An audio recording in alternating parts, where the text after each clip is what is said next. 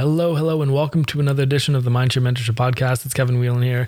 I hope you're having a wonderful week. And today I want to start with a question from Mark Evans. Uh, he asks Any advice on managing projects when you're at full capacity?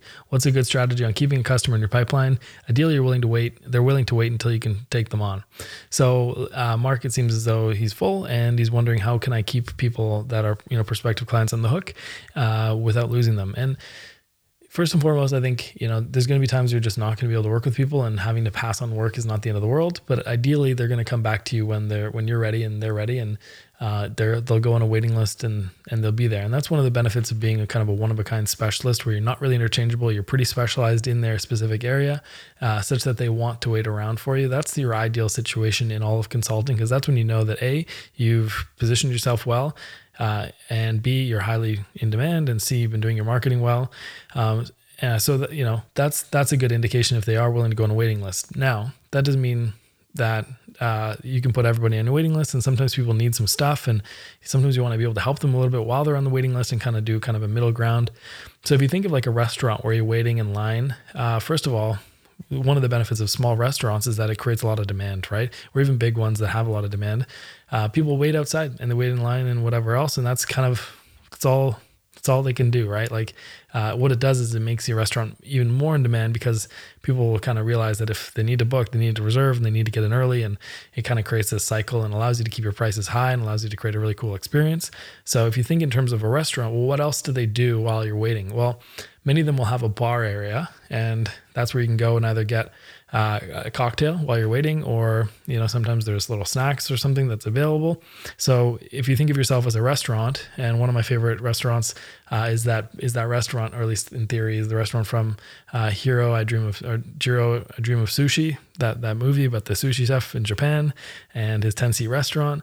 Well, the ten seats is actually the thing that creates a lot of the value because it creates scarcity. So you having a waiting list you can basically put on your website, uh, not taking on clients or, you know, there's currently a waiting list or what have you, but to, to get on my waiting list, um, you know, uh, but reach out. Well, let's talk. Let's see if we're fit, and then we can get get you on our waiting list to get started. So you can kind of add this element of scarcity to your website that you you only take on a few clients at a time in order to produce the best quality results.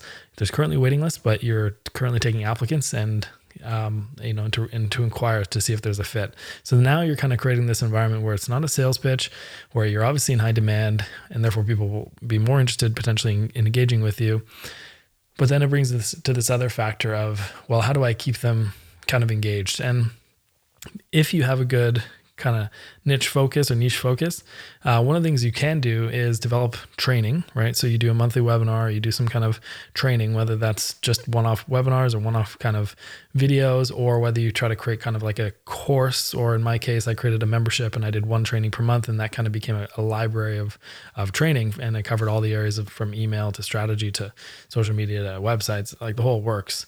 Um, so that was my method of creating content slowly over time. I put it into a membership. But if if you're in a niche or a niche, having a membership or a group program is a really great way to um, a create content, and then that content can be something that you give future clients who are on the waiting list, in, like you know, uh, as a means of like if they put a deposit with you, you'll give them your training resources that they can get started independently. Uh, at least to get them kind of the ball rolling while they wait for you to be able to become available. And then, of course, and this doesn't really work if you're in a generalist business because the content will be too vague in general and it doesn't really help people when you do marketing for everybody. It doesn't bring it home enough on a very specific level to make it as valuable as possible. And also, people don't wait on waiting lists when they can just find another generalist marketing person to help them. So, you have a niche already. Uh, if you can create the training resources in the library over time, that's going to really help you for future situations like this. If you can, therefore, uh, have a group program or a membership uh, that's a nice way to be able to help people in a kind of a contained, lower touch uh, environment where you can still sort of help them, but it's not your full kind of program. And either you exchange that for a deposit and or you give them uh, or they just pay you uh, to join your group program or your membership program or something.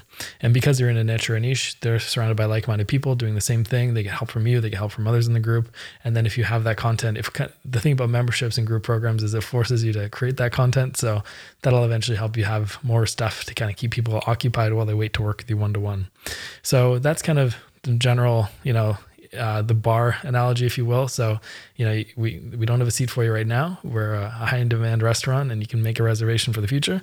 But if you um, want to head over to the bar, you can have a cocktail to kind of keep you going, keep you keep your energy high and keep you waiting for uh, free meal and your table to become ready. And I think that's kind of the approach you want to take. But yeah, adding scarcity elements to your website, that's the benefit of having a 10 seater restaurant is that there's really not uh, there's not more room than 10 seats. And therefore people if they're serious they should they should go. And you know you can command higher rates. And so this element of scarcity and specificity of who you serve and what you do so that you're not interchangeable is sort of the the whole crux the strategic crux of what i try to teach here with the mindshare is having a very clear focus on who you serve and what you do so that you're one of a kind or very close to it, so that people will wait for you, so that your content and resources are relevant to them, so that you can create group programs, so that you can create memberships, uh, and and you can create training that's highly specific for a specific vertical or industry, and uh, and that way it's actually really applicable and tangible for their needs, and that's kind of the the sort of crux in the ecosystem of it. So yeah, like I mean, the short answer is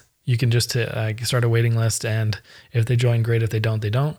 But ideally more like a restaurant rather than keeping you in the cold they would let you to come in uh, have a have a drink at the bar or you know or they don't. But uh, you know ideally there's kind of a way to kind of have a sample and get started and kind of ease into while they're waiting so they're not just completely waiting out in the cold.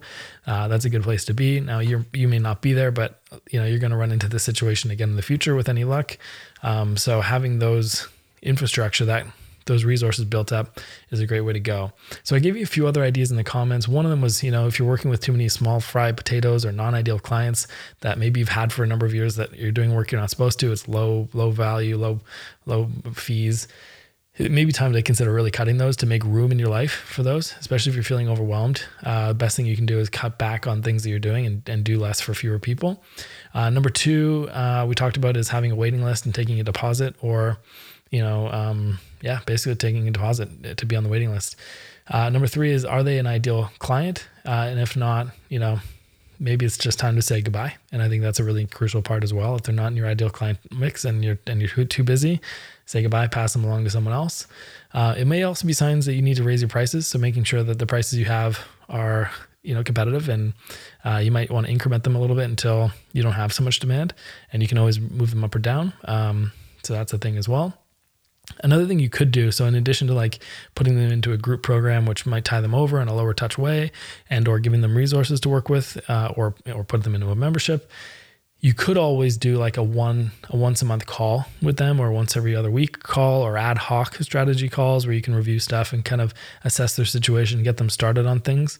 Um, it may not give them all the answers they need, but it might help them in the meantime, at least so that they kind of stay with you and and kind of you get them at least started with things and point them into your process and maybe yeah maybe commit them commit them to a once a month call or once every other week call uh, as time permits. And that might be something you do just to hold yourself over. It's not the full thing. It's slower but it's lower fees and at least it gets them going so that by the time you're ready they've done a lot of the groundwork needed to succeed with you and uh, yeah, I mean, at the end of the day, uh, you can't make people go on your waiting list. All you can do is be one of a kind, such that people want to be on your waiting list. Such that going to the restaurant next door, if you will, it does not scratch that same itch. That you're not the same thing, uh, and that's the whole the whole name of the game. Because if you do that, not only does it give you that room to create group programs, to create highly specific training, to create memberships, which you can keep them in, uh, which also creates demand for such a waiting list. Um, it also just uh, it also like generally positions you well in a very competitive way so that so that you are a one of a kind person so that your marketing becomes more effective. It lands on